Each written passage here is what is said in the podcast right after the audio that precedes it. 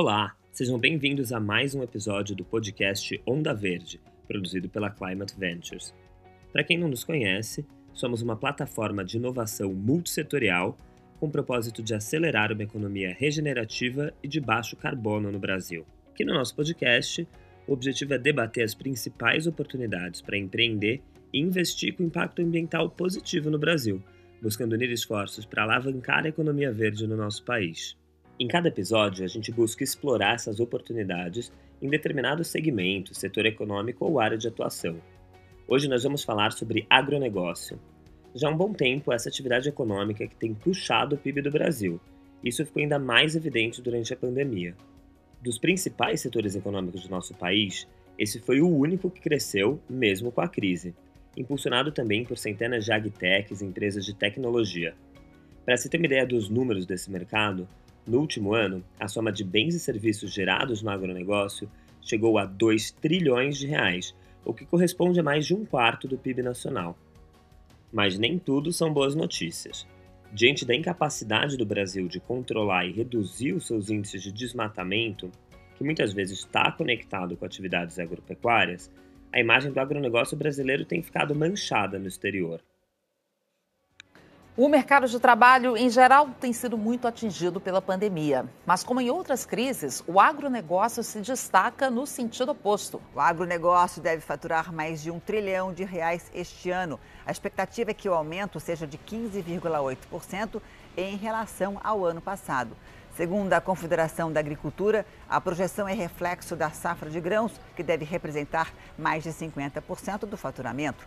A produção de carne também deve aumentar. Um estudo da ONG Amazon concluiu que a Amazônia teve a maior taxa de desmatamento dos últimos 10 anos para o mês de abril.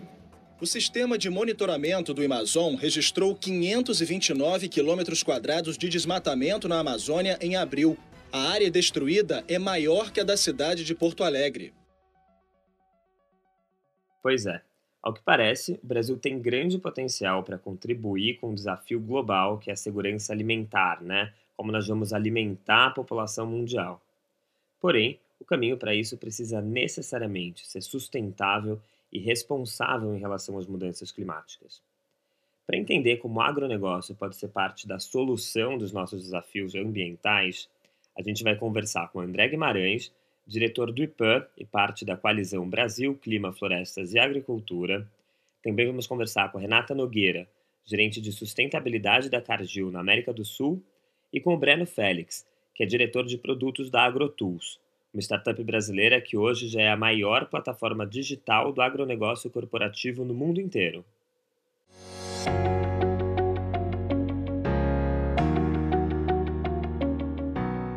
E nosso primeiro convidado aqui é o André Guimarães. André, seja bem-vindo ao nosso podcast Onda Verde. Você poderia começar se apresentando para a gente? Bom, meu nome é André Guimarães, eu sou engenheiro agrônomo de formação. Hoje eu sou diretor executivo do Instituto de Pesquisa Ambiental da Amazônia, o IPAM, uma organização que tem aí mais de 26 anos de pesquisa e produz ciência, numa perspectiva de criar um ambiente positivo para as pessoas conviverem com a natureza, ou seja, os bons negócios, a sustentabilidade, a conservação ambiental, o respeito aos direitos, para que tudo isso caminhe juntos. Então, essa é a visão do Instituto de Pesquisa Ambiental da Amazônia. E também tem um segundo chapéu, eu sou membro do Conselho, né, do Grupo Estratégico, como nós chamamos, da Coalizão Brasil Clima, Florestas e Agricultura. O IPAM é uma das organizações fundadoras da Coalizão, né, e eu represento o IPAM no Conselho dessa entidade, dessa grande rede, na realidade, uma rede de mais de 280 organizações do agro, do setor financeiro, da sociedade civil, da academia, consultorias, onde ali a gente procura encontrar caminhos, ou seja, a coalizão é um grande espaço de diálogo onde nós buscamos encontrar caminhos para equilibrar o uso da terra no Brasil, né? O foco da coalizão é o uso da terra, tá? Entendendo que o bom uso da terra pode sim não só abrir mercados e propiciar benefícios econômicos para o país, mas pode ser uma agenda importante também para a conservação ambiental e o equilíbrio entre conservar e produzir no Brasil. Por um lado, a imagem do agro brasileiro anda bastante desgastada, especialmente no exterior, porque, de fato, parte do nosso desmatamento está atrelado à agropecuária. Mas, por outro, a gente sabe também, né, André, que essa crítica acaba sendo generalizada. ela não corresponde à totalidade do agronegócio brasileiro. Então eu queria que você esclarecesse aqui qual que é o verdadeiro retrato do agronegócio no Brasil hoje. Em que nível ele está realmente empregando práticas incorretas e até ilegais, mas em que nível também ele está inovando e abraçando a sustentabilidade. O que eu quero perguntar é como separar o joio do trigo. Olha, eu acho que nós estamos num momento de transição. Nós estamos saindo de um paradigma que eu costumo chamar de paradigma do expansionismo, ou seja, cada vez mais áreas, cada vez mais espaço ocupado pelos humanos, pelos negócios, pela agricultura, para a gente produzir mais, para alimentar mais pessoas, para ter mais produtos sendo vendidos, etc. Ou seja, essa lógica expansionista que nos trouxe até aqui, ela foi importante, claro. Foi com essa lógica que nós conseguimos hoje, por exemplo, abastecer 7 bilhões de pessoas no planeta Terra, né? Sendo 1,2 bilhões desses 7 bilhões abastecidos pelo Brasil. Ou seja, então, a gente, por essa lógica expansionista, nós conseguimos ocupar espaços, e ocupar espaços que eram originalmente da natureza, né? Florestas foram desmatadas, ravinas foram desmatadas, manguezais foram perdidos, né? Vegetação nativa foi perdida em grande escala, para podermos ocupar o espaço com a nossa agricultura, por exemplo, com as atividades humanas. Muito bem. Esse paradigma que nos trouxe até aqui não vai nos levar para o futuro, porque esse paradigma pressupõe você continuamente estar expandindo a fronteira, por exemplo, agrícola, né? Então, a gente vai ter que mudar o paradigma para um paradigma que eu gosto de chamar do paradigma da intensificação. Ou seja, a gente tem que produzir cada vez mais, cada vez melhor, em áreas cada vez menores, reduzindo a pressão na natureza, tá? Então, esse momento que nós estamos, e a agricultura brasileira está inserida nesse debate, a agropecuária brasileira, o agronegócio brasileiro, nesse momento de transição você tem alguns que já enxergaram o caminho futuro, já estão investindo nesse caminho futuro, e você tem alguns que ainda não enxergaram e que estão presos ao paradigma anterior. Tem uma divisão, gente que pensa de um jeito, gente que pensa do outro. Eu acredito que esse seja um caminho inexorável, nós não temos como voltar ao passado, por uma questão física, não dá para continuar expandindo indefinidamente as fronteiras agrícolas, caso contrário, a gente pode afetar os serviços ambientais, ou seja, a chuva, por exemplo, e isso vai afetar a nossa própria produção. Então, seja por razões de mercado, pressões de consumidores ou por razões ecológicas ou até práticas, como, por exemplo, a manutenção do regime de chuvas, nós vamos ter que acabar com o desmatamento. Ainda temos resistência? Temos, tá? Ainda tem muitos agricultores, muitos produtores brasileiros, muito representante do agronegócio que ainda tem uma visão de que precisamos expandir permanentemente a fronteira. Mas já há um grupo, felizmente, que entende que esse processo precisa de terminar e a gente vai ter que se caminhar para essa direção no futuro. Caso contrário, vamos ser excluídos de mercados e, pior, podemos comprometer a nossa própria agricultura, já que ela depende em mais de 90% de irrigação natural, ou seja, de chuva. E desmatar florestas pode colocar a nossa agricultura em risco no futuro. André, e olhando para como esse paradigma vai se desdobrar nos próximos anos, a crise decorrente da pandemia acabou também obrigando muitos países a reconstruírem seus modelos econômicos. E muitos deles têm feito isso com um foco grande em sustentabilidade e na redução das emissões de carbono. Como nós, enquanto Brasil, um país que tem grande parte do seu PIB vinculado à agricultura, podemos aproveitar essa oportunidade? A gente tem condição de ser referência em agronegócio sustentável? Esse é um caminho sem volta para o Brasil. O Brasil tem que ser a referência do negócio sustentável, da agricultura sustentável, da agricultura que respeita leis, da agricultura que não desmata. Nós temos tudo para ser esse líder mundial, tá? É importante dizer que 3/4 das emissões de carbono do Brasil estão ligadas ao uso da terra, tá? E mais da metade desses 3/4 é emissão advinda de desmatamento. Ou seja, a gente tem não só uma obrigação e uma responsabilidade de reduzir o desmatamento, mas a gente pode ter benefícios com isso. Como eu disse antes, a agricultura brasileira não é irrigada. Ao preservar as florestas naturais no Brasil, nós estamos assegurando um menor risco climático no futuro. Portanto, proteger a natureza é uma questão inexorável, ela é inevitável para o agronegócio brasileiro. Então, nós vamos ter, sim, que caminhar Temos resistências hoje, temos ainda muitos setores ligados ao agronegócio que ainda não se convenceram de que o futuro é um futuro sem desmatamento, de que o futuro é um futuro com menos emissões de carbono, mas eu arrisco dizer que a maioria dos agricultores brasileiros, a maioria do agronegócio brasileiro já entendeu que nós estamos entrando numa nova fase.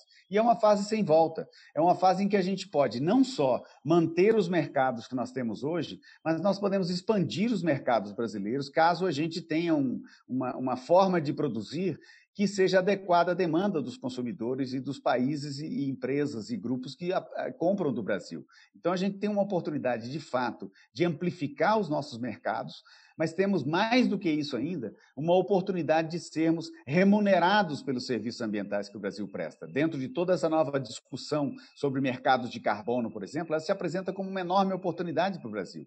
Então, em a gente fazendo bem o dever de casa, cuidando para evitar o desmatamento ilegal, criando incentivos para que esse desmatamento caia e, eventualmente, num futuro próximo, ele acabe de uma vez por todas, a gente só tem a ganhar, se reposicionando no mundo como um player importante nos mercados de carbono, nos mercados de serviços ambientais e, por conseguinte, ganhando mais força nos mercados convencionais das commodities que a gente exporta e que são tão importantes para a nossa economia. Então, é um caminho sem volta para o Brasil. Eu não vejo outro futuro para a nossa agricultura se não é o futuro da sustentabilidade. Esse é o futuro que o mundo está querendo comprar e nós precisamos de apresentar o Brasil para o mundo como ator ativo nessa conjuntura. Você poderia mencionar para a gente alguns bons cases de agronegócio sustentável no Brasil, tanto de agtechs como de grandes empresas e produtores rurais? Olha, você tem inúmeros exemplos, quer dizer, fazendeiros na Amazônia, no Cerrado, né, que fizeram programas de intensificação da pecuária. Então, é difícil citar um caso, porque são inúmeras fazendas que estão fazendo esse tipo de investimento. Então, hoje, por exemplo, tá, nós temos uma lotação de pasto média no Brasil abaixo de uma cabeça de animal por hectare. Ou seja, em 100 metros por 100 metros, a gente tem 80%, 90% de um boi ou de uma vaca ali pastando. Tá? Isso é uma lotação de pasto extremamente baixa.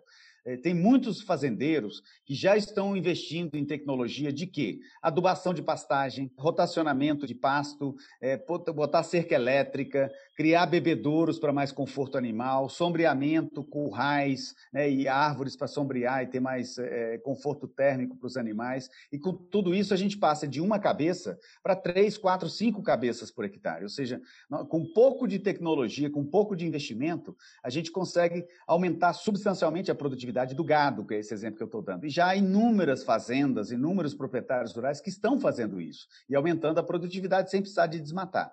Tá? Então, do lado das agtechs, tem uma dinâmica enorme, há inúmeras pequenas empresas que estão surgindo para fazer rastreabilidade de produtos, para fazer monitoramento de fazendas, para fazer previsão climática. Todas essas iniciativas que estão surgindo, e são inúmeras delas, vêm a contribuir exatamente para que a agricultura brasileira se prepare para esse futuro que exige mais sustentabilidade. Então, há inúmeros casos que vão desde pequenos empreendimentos inovadores, tecnológicos, etc., até grandes operações, como, por exemplo, as duas grandes empresas de carne do Brasil, a JBS e a Marfrig, que recentemente lançaram seus programas de carbono zero, lançaram seus programas de sustentabilidade, lançaram seus programas de rastreabilidade da carne e que vão exatamente nessa direção.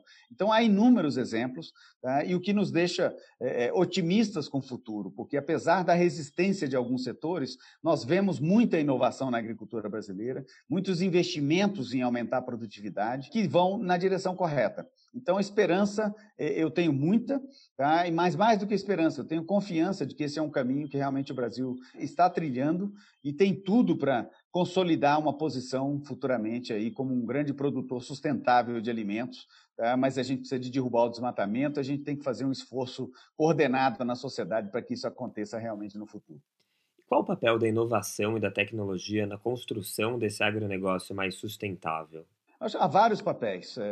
Há um papel de enfim, desenvolvimento de tecnologia, por exemplo, para rastreabilidade. Hoje o cliente do Brasil ou o cliente de qualquer país quer saber de onde saiu aquele produto que ele está comendo, que ele está usando na sua casa, etc. Se aquilo causou desmatamento, se aquilo causou violência, se aquilo provocou trabalho escravo, se houve trabalho infantil. Ou seja, essas são demandas do consumidor moderno e que precisam de ser atendidas de alguma maneira. Então, há muitas oportunidades na área de tecnologia, para rastreabilidade, por exemplo, para monitoramento de fazendas, para previsão de cenários climáticos, né? A nossa agricultura ela é em grande dimensão dependente de chuvas, então quanto melhor a previsão de chuvas, eu vou ter uma maior eficiência na produção, uma melhor qualidade na minha produção. Então tem vários setores onde a gente já está desenvolvendo tecnologia aplicada a uma maior eficiência da agricultura, por um lado.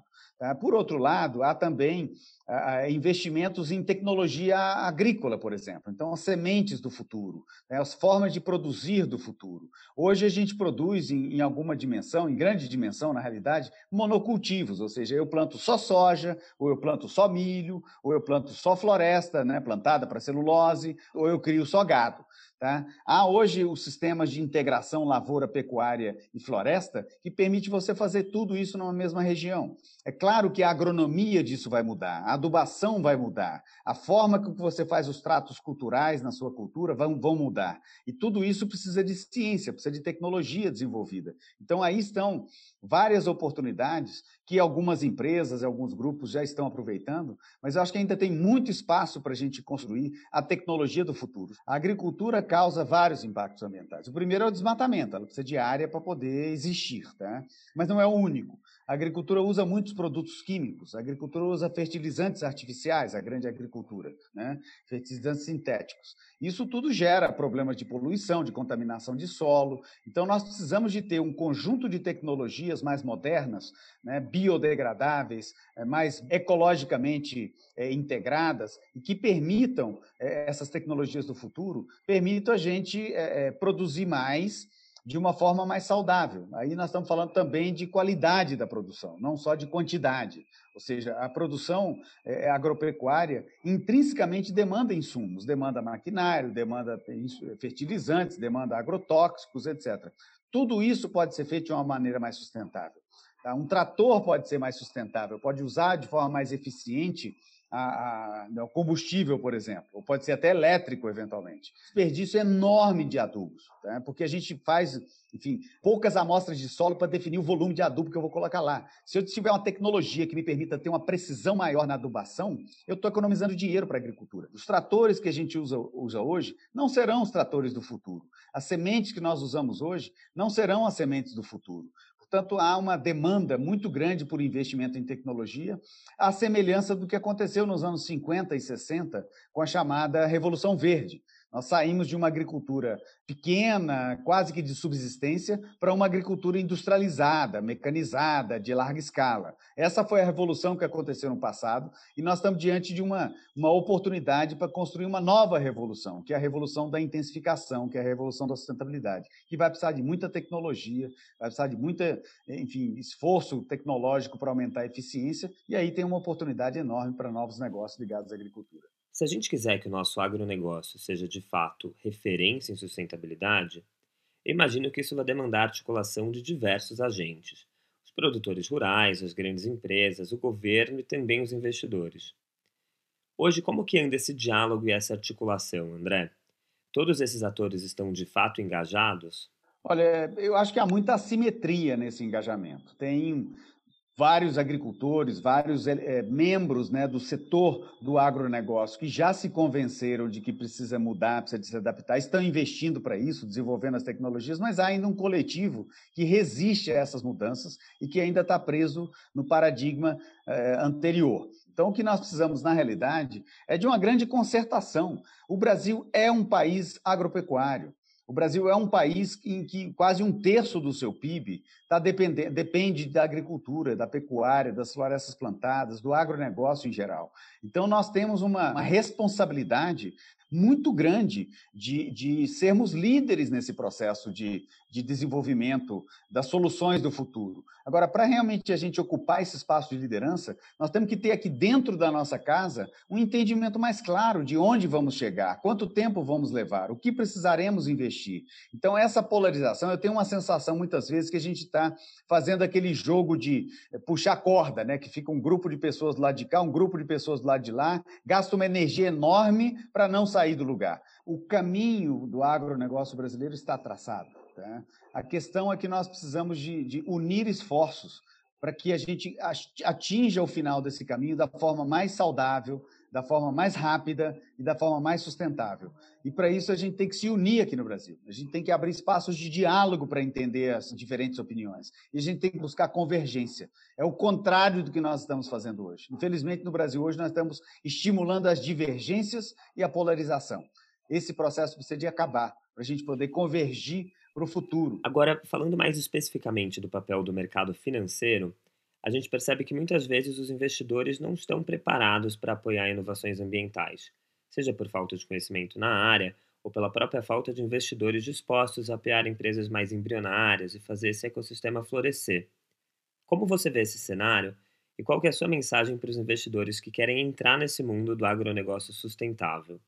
Olha, o setor financeiro é talvez a alavanca mais importante para mudanças na sociedade moderna, tá? Quer dizer, é o dinheiro que promove as mudanças. Quem desmata a floresta não é a motosserra, é o dinheiro que comprou a motosserra e o interesse que está por trás daquele dinheiro. Então, os fluxos de capitais que hoje ainda estão convivendo em grande escala com sistemas produtivos do passado, ou seja, energia poluente, transporte ineficiente, agricultura que desmata, necessariamente o setor financeiro vai ter que se adaptar ao mundo em que a gente não vai poder jogar fumaça para a atmosfera, em que a gente não vai poder jogar porcaria nos rios que vão parar nos oceanos e que a gente não vai poder desmatar mais, por todas as razões que nós já falamos. Então, o setor financeiro, ele, por um lado, ele é uma alavanca, ele é um grande motor, mola propulsora dessas mudanças e, por outro lado, tem muita a perder caso não observe essas mudanças. Então, por exemplo, com as mudanças climáticas, tá, nós vamos ter regiões do planeta onde hoje se faz agricultura, mas no futuro não se faz mais, não vai se fazer mais agricultura, porque vai ou chover demais, ou chover de menos, ou chover de forma desorganizada. Então, os investidores do mundo precisam entender que as mudanças climáticas, para ficar aqui em um exemplo apenas, elas vão trazer imposições para os futuros investimentos que hoje talvez não existam. Então, o setor financeiro, por um lado, ele é uma alavanca, como eu disse, mas, por um lado, ele vai ter que se adaptar a esse novo cenário. E pode se adaptar e deve se adaptar com uma perspectiva, inclusive, de oferir mais lucros no futuro. Os serviços ambientais, por exemplo, hoje não são ainda transacionados em grande dimensão, mas o mundo está comprador desses serviços ambientais, senhores e senhoras, setor financeiro. Então, vamos apresentar os produtos financeiros do futuro que permitam esse interesse do mundo de preservar os serviços ambientais ser tramitado pelo setor financeiro, ou seja, que o dinheiro dessas pessoas que querem proteger a natureza tramite pelo setor financeiro e irrigue os sistemas produtivos do futuro. Então, o sistema financeiro tem, na realidade, uma enorme de uma obrigação e uma enorme de uma oportunidade à sua frente, na criação de novos produtos financeiros mais adequados aos riscos de mudanças climáticas futuros, por um lado, e produtos financeiros mais adequados às oportunidades que os serviços ambientais e os modelos de sustentabilidade futura trazem para receber investimentos. Então, o setor financeiro é um personagem central nesse debate, tanto do lado do risco quanto do lado da oportunidade. E qual seria a sua dica para empreendedores que querem trabalhar com impacto ambiental positivo nesse setor do agronegócio? Uma dica que eu daria seria de investir e entender o potencial dos serviços ambientais. É aí que está. Uma fazenda hoje produz boi, produz algodão, produz arroz, feijão e soja. A agricultura do futuro, a fazenda do futuro, vai produzir tudo isso e mais os serviços ambientais. Só que esses serviços ambientais não estão precificados, não estão sendo remunerados ainda, mas eles precisam de ser remunerados. Então, a dica que eu dou, até por conta da área que eu trabalho, que é a área de florestas, que é a área de agricultura, que é a área de uso da terra, é que os jovens que têm o interesse em empreender nessa área observem as oportunidades que os serviços ambientais trarão para os negócios do futuro.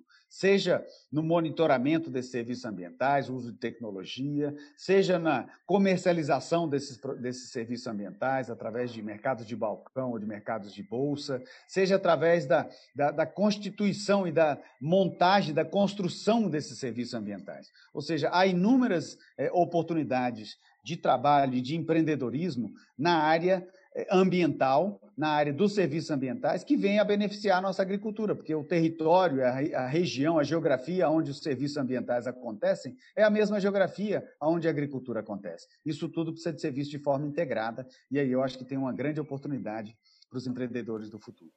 André, infelizmente a nossa entrevista vai ficando por aqui, mas eu queria agradecer muito a sua participação. É sempre super empolgante conversar com alguém com tanto conhecimento para compartilhar. Espero te ver mais vezes aqui no nosso podcast Onda Verde.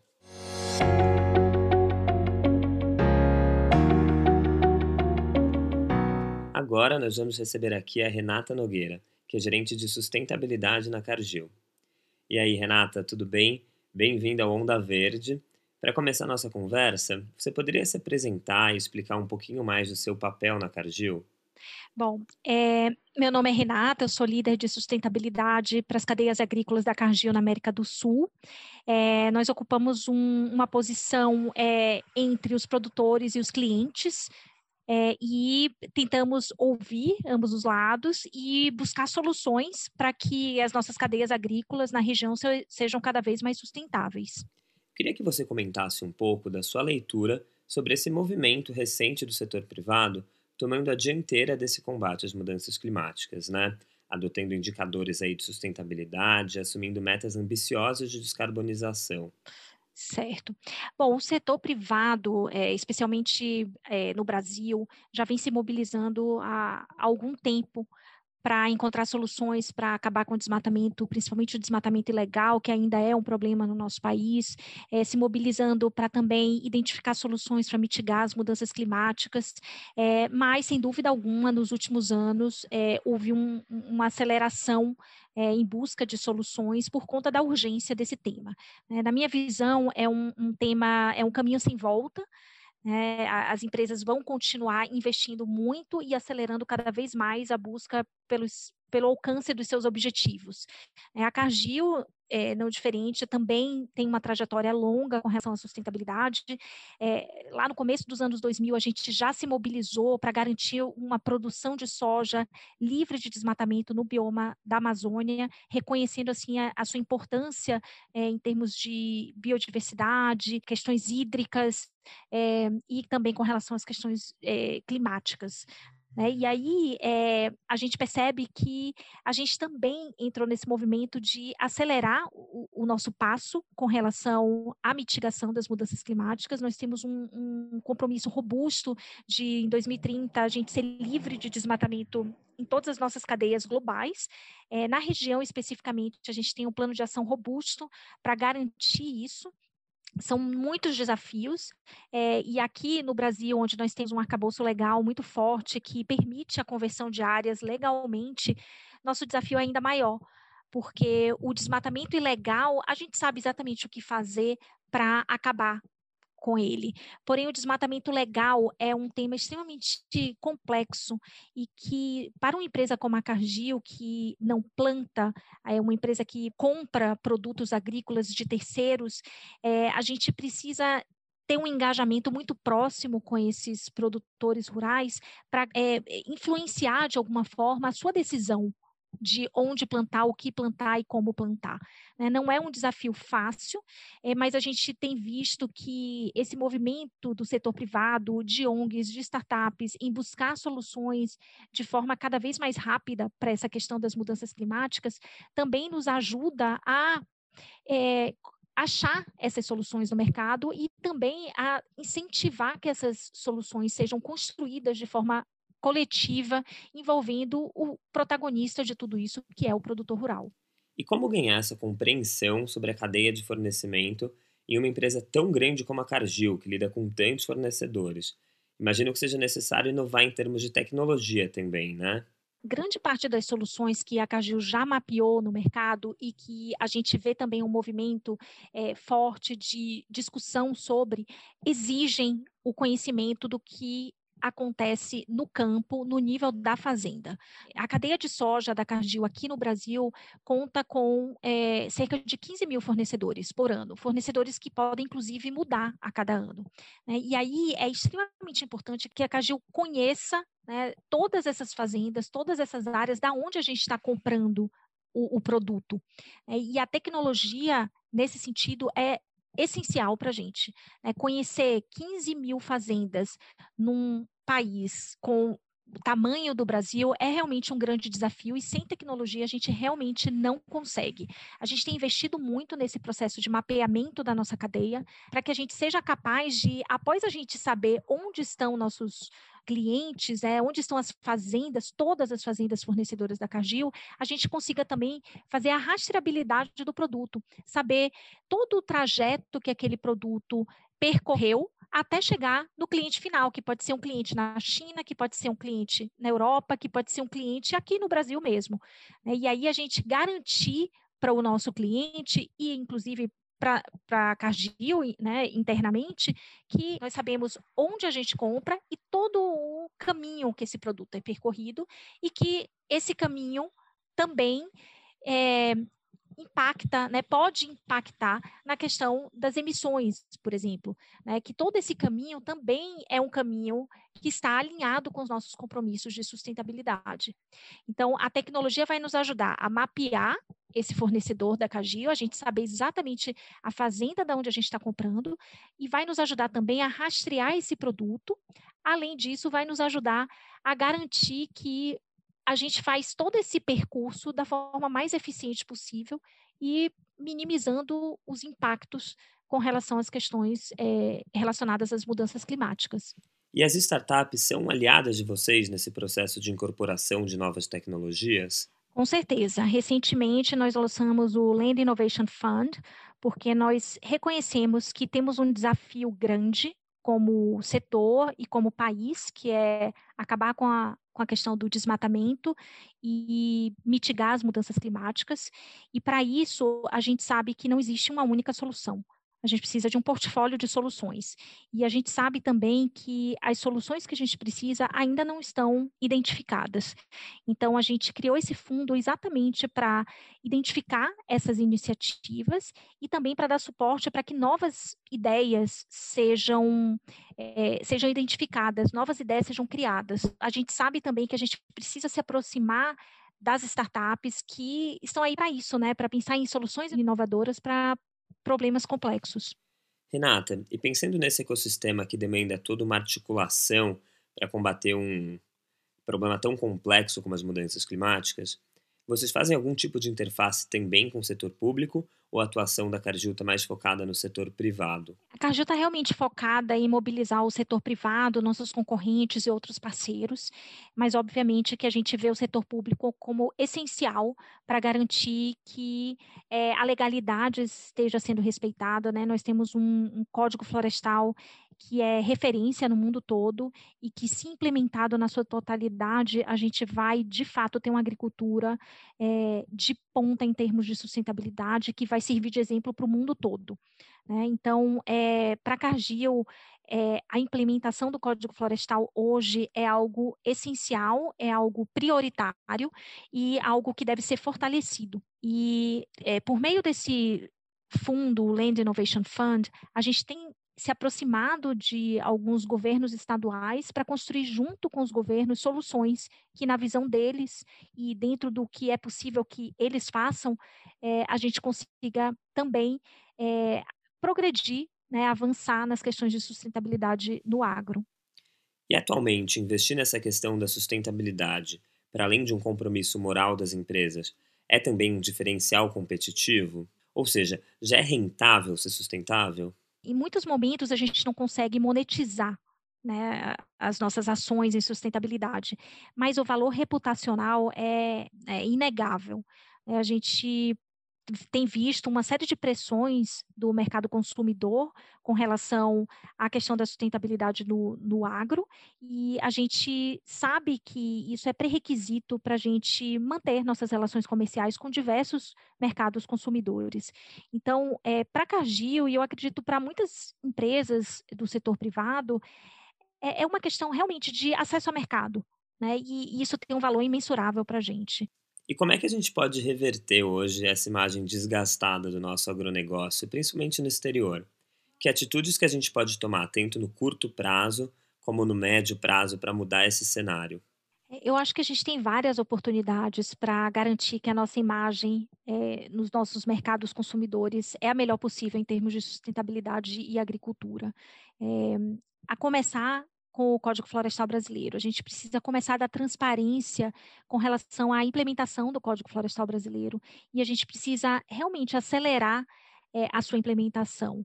Então, a partir do momento que a gente tiver formas de garantir para o nosso mercado consumidor, de que esse código está realmente avançando, está sendo implementado, eu acredito que a gente já vai dar um passo importante com relação à reputação da agricultura brasileira. Eu sou realmente uma grande fã do Código Florestal Brasileiro, eu acho que é um instrumento que permite que florestas e produção rural coexistam, né, que é algo bastante complexo, né, no mundo, quando você não tem um arcabouço legal para isso, e em alguns momentos a gente tem perdido a oportunidade de mostrar que esse código é seguido, é respeitado pela maioria dos produtores rurais. Existe descumprimento do Código Florestal no Brasil? Existe ilegalidade? Óbvio que existe, em qualquer lugar do mundo existe, mas a grande maioria da produção agrícola brasileira, sem dúvida alguma, é legal. Então, a gente precisa mostrar esse lado, né, mas também assumir que existem problemas, que existem desafios e propor soluções, né? E aí, de novo, a tecnologia, as startups podem ajudar muito nessa parte da implementação do Código Florestal e da transparência a como esse processo está sendo implementado no campo. E como eu falei no começo, a gente percebe que as ações do setor privado estão ganhando uma velocidade diferenciada, né? E aí isso significa que as transformações também vão acelerar, né? E o que a gente vai fazer nos próximos 10 anos, talvez a gente não tenha feito nos últimos 20, né, por conta do investimento de tempo, investimento de recursos financeiros, investimento de pessoas, investimento de diferentes atores. Então, assim, é muito motivador olhar para frente e ver o quanto de transformação a gente deverá causar nos próximos 2 anos, levando em consideração o que a gente já fez no passado e a nossa capacidade realmente de mobilização e de influenciar outros. Eu tenho uma visão muito otimista do momento que a gente está vivendo, né? Eu acho que em alguns momentos a gente enxerga como um momento de crise, mas eu acredito que seja nesses momentos que a gente tem a oportunidade de desenvolver ideias inovadoras e trazer outras visões para a mesa, né? Então, quando eu vejo startups, investidores, instituições financeiras se aproximando dessa discussão e nos ajudando a pensar de forma coletiva as soluções, isso me deixa muito animada, né? Eu acho que a gente tem que ter diversidade da discussão, a gente tem que envolver cada vez mais atores, porque é a partir daí que a gente vai, de fato, conseguir criar soluções inovadoras e que tenham um maior impacto no campo,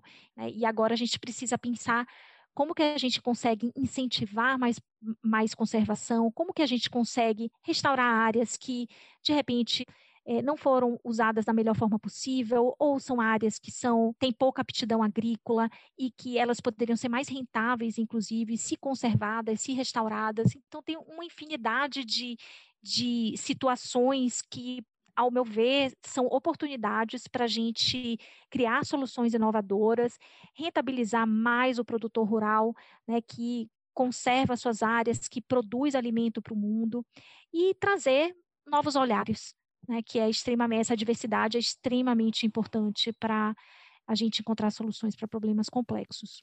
Renata, queria te agradecer muito pela participação aqui no nosso podcast e também te parabenizar pelo trabalho incrível que você tem realizado aí na Cargill.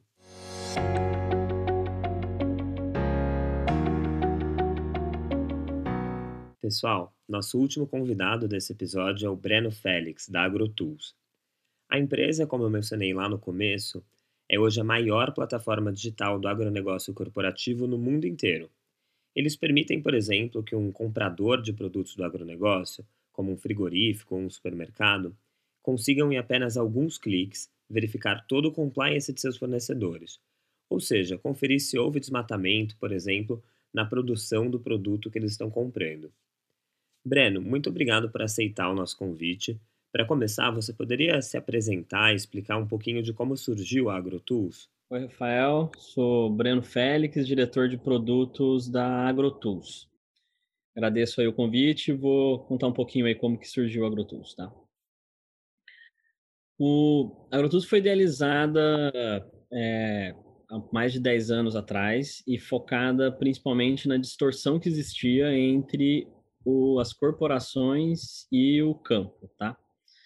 E essas distorções a gente percebia que traziam um peso desproporcional para os produtores, muito focado nesse momento com mercados financeiros e instrumentos financeiros, tá? Ou seja, terra é uma garantia excelente, o produto que gera no campo muitos deles são commodities, né? Preços regulados, então assim, alto valor, tudo extremamente interessante para o mercado financeiro, e as taxas de juros, seguro, tudo abusivos para o produtor nessa época, tá? E basicamente por que esses abusivos ou essa incompatibilidade com garantias tão boas, lastros tão bons, né?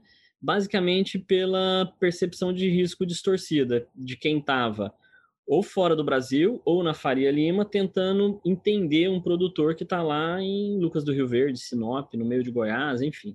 Então a AgroTools ela surge um pouco nesse contexto, nesse cenário, e com a visão de desenvolver tecnologia, né, o que a gente chamava de pai picareta, para esses players que iam jogar esse jogo. Então a gente tinha dois desafios: como que a gente reduzia a distorção ou a percepção de risco das companhias com o campo para que o produtor tivesse condições melhores, né? Então, assim, a gente consegue fazer uma leitura melhor do que acontece lá, entregar essa visão melhor e com isso vai trazer mais condições, mais competitividade para o agro brasileiro. Essa era a primeira visão. E a segunda esse game do agronegócio, ele é de escala, ele é de grande porte em geral, né? Onde a AgroTools estava se posicionando. E só tem jeito de trabalhar isso, né? O mundo de commodities, a extensão continental brasileira, com tecnologia que permitisse que fosse escalável, que permitisse estar na mesma linguagem de commodities, ou seja, margens pequenas, mas que eu conseguisse atuar de forma muito extensa, né? A gente está falando sempre em milhares de hectares, milhares de fazendas ou milhões, né? E como que era o cenário de tecnologia para o campo, para o produtor rural, nessa época em que a AgroTools surgiu?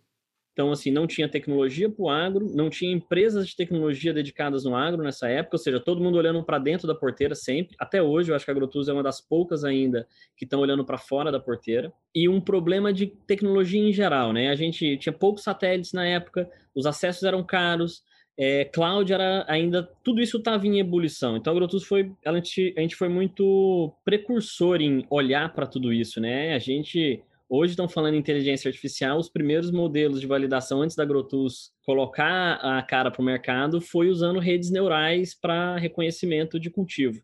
Isso estamos falando em 2006, né? Então, só para entender um pouco a distância que a gente estava, né? A gente começou a usar os primeiros dados do satélite Ikonos, foi o primeiro satélite de alta resolução, né? Lançado também lá atrás. Então, hoje, o contexto é completamente diferente. E como que entra nessa história do surgimento da AgroTools a questão do ESG e do impacto ambiental, Breno? Logo que a gente surgiu, a gente estava à frente do tempo. A gente estava falando em eficiência para um mercado que tinha um spread monstruoso, né? Seja principalmente no mercado financeiro, na eficiência em si. Enquanto a gente estava ainda posicionando o negócio, veio uma onda que nesse tempo não tinha o nome de ESG, tá? Mas veio uma demanda de sustentabilidade muito forte. Mais ou menos, você entendeu os tempos disso daí, 2005, 2006, moratória da soja, que não fez uma revolução nas empresas porque ela foi resolvida setorialmente, tá? Mas foi o primeiro chacoalhada socioambiental, vamos dizer assim. Em 2009, vem o reporte do Greenpeace, que era Exploring Amazon. E ele foi um marco. Tá? Em 2009, basicamente, os grandes frigoríficos assinam esse termo com o Greenpeace, onde o que eles tinham que adotar a partir daquele momento era garantir que de onde eles iam comprar os seus animais, originar os bovinos, e tinha que estar dentro de um enquadramento socioambiental, de um protocolo socioambiental. Isso até então não existia, tá? Quando coloca esse desafio para o mercado assinou, porque foi muito impactante, começou a embargar o Brasil praticamente, né, a produção lá na Amazônia, as indústrias vieram buscar uma solução, e não tinha essa solução no mercado. Só que a AgroTools, o ferramental que a gente vinha desenvolvendo e que estava pronto, a gente não tinha olhado para isso ainda, mas ele atendia essa dor perfeitamente. Então, a entrada da AgroTools nesse mundo da sustentabilidade vem aí. E aí, a gente surfou essa onda durante um tempo, sozinho, porque ela não existia. Foi escalando, né, demandas cada vez mais fortes nesse setor, aí não só de frigorífico. Um pouco para frente vem o New York Declaration, onde as empresas de alimento ou de agro do mundo assinam um acordo de eliminar desmatamento das suas cadeias, também ninguém sabia muito como fazer. Depois vem o reporte Carne ao Molho Madeira, também do Greenpeace, que aí ele mira o varejo, né, os supermercados. Nesse momento, a gente começa a atender o supermercado, então aí o Walmart procura a gente, né, de Bentonville diretamente, que falou, cara, eu não quero estar envolvido com isso, a gente desenvolve uma solução muito forte nesse momento. Então, conectando um pouco tanto de onde surgiu a proposta de atuação, então a gente sempre focou em tecnologia baseada em conhecimento do território. O nosso foco sempre foi fazer a melhor leitura do território rural possível para levar conhecimento para quem lida com ele. E esse conhecimento, nesse momento, estava muito focado em eficiência. Quando vem a demanda ESG de sustentabilidade, ela começa a atuar na área de compliance. E aí, com muito êxito. Então, a gente cresceu bastante nessa área, né? E aí, ficamos, talvez, muito conhecidos por essa parte. Hoje, a AgroTools atende... escrevemos algumas políticas de sustentabilidade ou apoiamos a construção de outras políticas, como do McDonald's, não só para carne, como para soja. Atuamos com o McDonald's, né, não só no Brasil, mas globalmente com soja, e atuamos com carne na Austrália, na Argentina, no Paraguai, ou seja, em todos os biomas sensíveis ao negócio.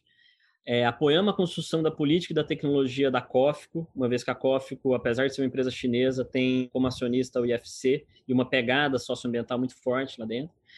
Em outros casos. Então, aí a AgroTools começou a ser uma grande plataforma, né, para aterrizar um pouco o que eram esses desejos ou esses compromissos, essas políticas internacionais com pressão, de uma forma muito transparente e independente. Eu acho que esse era o grande diferencial da AgroTools. A gente conseguia entregar valor em escala, com muita qualidade, mas 100% independente. Muito legal, Breno.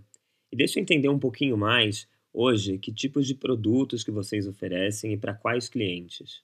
Como o nosso foco era o território, todo mundo que era um player de agronegócio, que tinha uma relação direta ou indireta com o território, enxergou valor naquilo que a AgroTools estava desenvolvendo e que isso podia atuar de duas formas.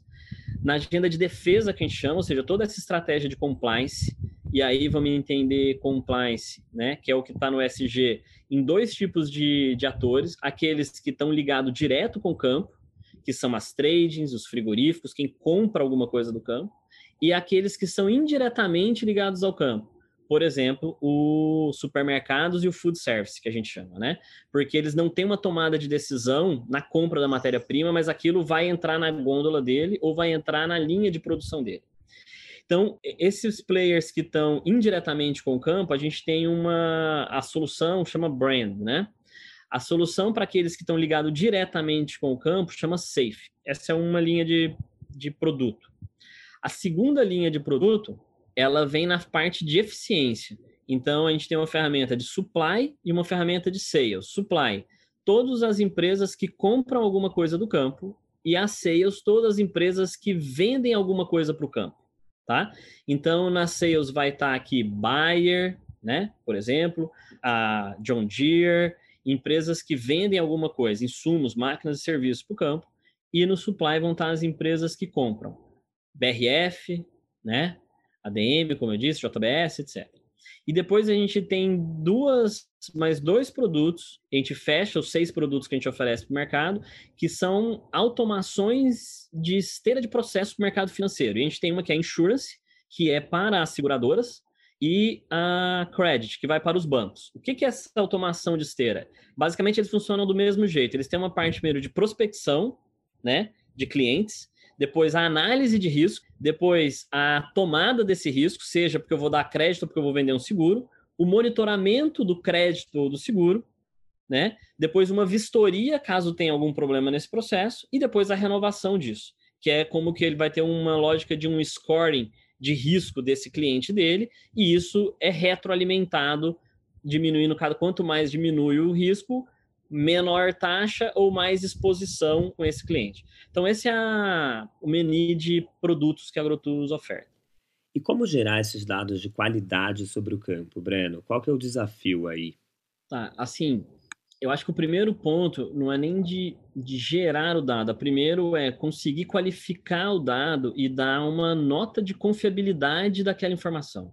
Porque a partir da hora que você tem uma informação que você entende que ela tem um nível de precisão, um nível de confiabilidade, você vai usar ela ou aplicar ela esse dado de uma forma mais consciente. Eu acho que esse é o primeiro ponto. O gerar dados, o que a gente vem fazendo bastante, a AgroTools é um grande colecionador de informação do agronegócio desde que a gente nasceu, tá? A gente já nasceu colecionando dados e continua colecionando dados e tem um times, robôs e tudo, juntando dado o dia inteiro. Como que a gente melhora esse dado? Batendo os dados com eles mesmos, né? Então, assim, você tem uma mesma informação em 3 fontes diferentes. Quando eu entendo qual é a inconsistência entre fontes diferentes, eu começo a ter percepções diferentes sobre aquela informação. Então, sei lá, por exemplo, a área total de uma fazenda, você deve ter 5, 6 cadastros diferentes, que cada um traz uma informação e isso pode ter informações levemente diferentes, ou muito diferentes. Então, ao enxergar essas divergências, a gente entra com uma série de... É uma sequência que vai desde tratamento, saneamento, né, proxies, trabalhar com dados fusionados para que no final a gente esteja enxergando melhor. Você pode falar... Existem N bases de dados sobre o uso do solo. Não tem uma bala de prata. Tem uma que vai acertar mais a classe vegetação, outra pode acertar mais a classe agrícola, outra pastagem. Quando você mistura tudo isso, vai ter diferença. Outra vão estar melhores para uma determinada região. Você tem bases de dados sendo produzidas. Ah, para um determinado projeto, produzir uma base muito boa para a Bahia, mas ele foi numa outra escala, em outra data. Depois para o Pantanal tem outra coisa. Depois para o Pampa tem outra coisa. A Amazônia, obviamente... Hoje eu acho que a Amazônia é o lugar mais seguro, porque é onde tem mais informação, mais dado, mais olhares e tudo. Então, por incrível que pareça, né, por mais que tenha uma grande percepção de risco com a Amazônia, talvez um pouco ao contrário. Ela está tão vigiada, tão observada, e todo mundo está batendo tanto esses dados, né, que você acaba tendo uma informação hoje talvez mais qualificada e um ambiente mais protegido até. Então, não é uma fórmula, cara. É assim, eu acho que tem uma informação importante que é assim... Como a gente está falando em sensoramento remoto, esses dados são produzidos à distância, que depois vão ser usados. O sensoramento remoto é uma representação de uma realidade de campo com alguma distorção. Você tem que partir desse princípio, né? Ele nunca é 1 para 1, né? Assim, a escala 1 para 1, a escala real. Ele é sempre uma representação dessa realidade. Se você parte desse princípio e começa a trabalhar qual é esse nível de precisão ou de distorção, e você começa a combinar vários dados, que é o que a AgroTools faz, a gente começa a ter uma lente... mais clara, né? Um dado menos difuso. E hoje você acha que os investidores, a Faria Lima, eles falam mais a língua do campo? Diminuiu esse gap que existia entre o mercado financeiro e o agronegócio? Tá diminuindo. Eu acho que o principal é que não só deixou de ser talvez uma coisa falada, mas foi percebida e eles olharam para isso de outra forma, né? É o que eu te falei, o spread era muito grande no começo. Esse spread sendo muito grande do dinheiro, ele não precisava se dar o luxo de falar essa linguagem. Com o spread diminuindo cada vez mais financeiro e a competição cada vez maior, né, todos eles entenderam, a maioria deles, eu acredito que entenderam a necessidade de aprender melhor essa linguagem do campo. Tá? Mas eu acho que ainda tem muito espaço ainda para percorrer. Alguns estão super saindo na frente, eu acho, né? Alguns já estão, principalmente, talvez, quem está usando a tecnologia AgroTools, porque a gente conversa a linguagem do campo, né? A gente tem o fundador da AgroTools, ele é um produtor rural, Eu sou... Meu sotaque francês não esconde, né? Sou goiano, zootecnista, conheço muito o campo, até vim para AgroTools e vim para São Paulo. Eu, cara, andei o Brasil inteiro dentro de fazenda e... Então, assim, tem uma bota ali mesmo, né? Conversando com o peão, entendendo a linguagem, as dores, né? Muitas vezes aquelas consultorias de fora que vem, aterriza de avião, fica 2 dias e sai, acha que agora os caras vão mudar. Então, assim, a AgroTools conhece muito e a gente transfere isso para os nossos clientes, né? Assim, esse... Tem que falar o idioma do campo, ele é um idioma particular e tem que partir de uma premissa que eu falo, né? O produtor conhece o negócio, conhece a propriedade dele igual ninguém. E não adianta vir um satélite que a gente não vai conhecer mais que ele. Eu consigo com um satélite conhecer muito e prover um conhecimento muito mais próximo do que ele conhece para o interlocutor, para a corporação. Mas o negócio dele conhece bem. O que falta, talvez, é um suporte maior para esse produtor, que as coisas aconteçam. Também eu acho que a gente estava falando muito da linguagem do campo. Eu acho que agora talvez tenha um desafio que é entender mais os tempos e movimentos do campo, né? O dinheiro tem que chegar, o crédito, na hora dele tomar uma decisão de fato, que é lá atrás, que hora que ele decide comprar semente ou fertilizante. E muitas vezes a burocracia que existe, talvez ele comece a receber o dinheiro muito perto e ele começa a ter que tomar decisões de compras, né?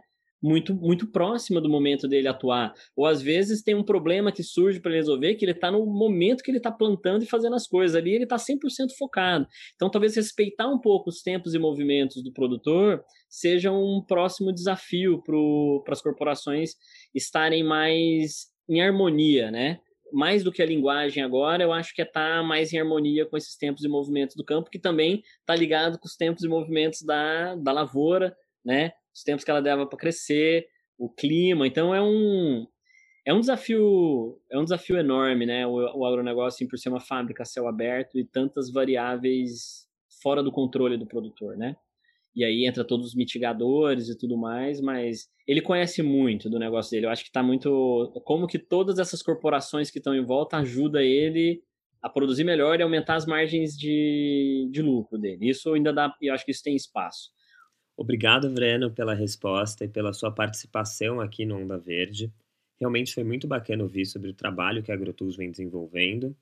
Eu queria também agradecer a todos que nos acompanharam até aqui. Lembrando que em breve a gente vai ter um novo episódio do Onda Verde. Então não deixa de seguir a gente e continuar acompanhando a Climate Ventures nas redes sociais, que assim você fica por dentro de todas as nossas novidades. Até a próxima, pessoal!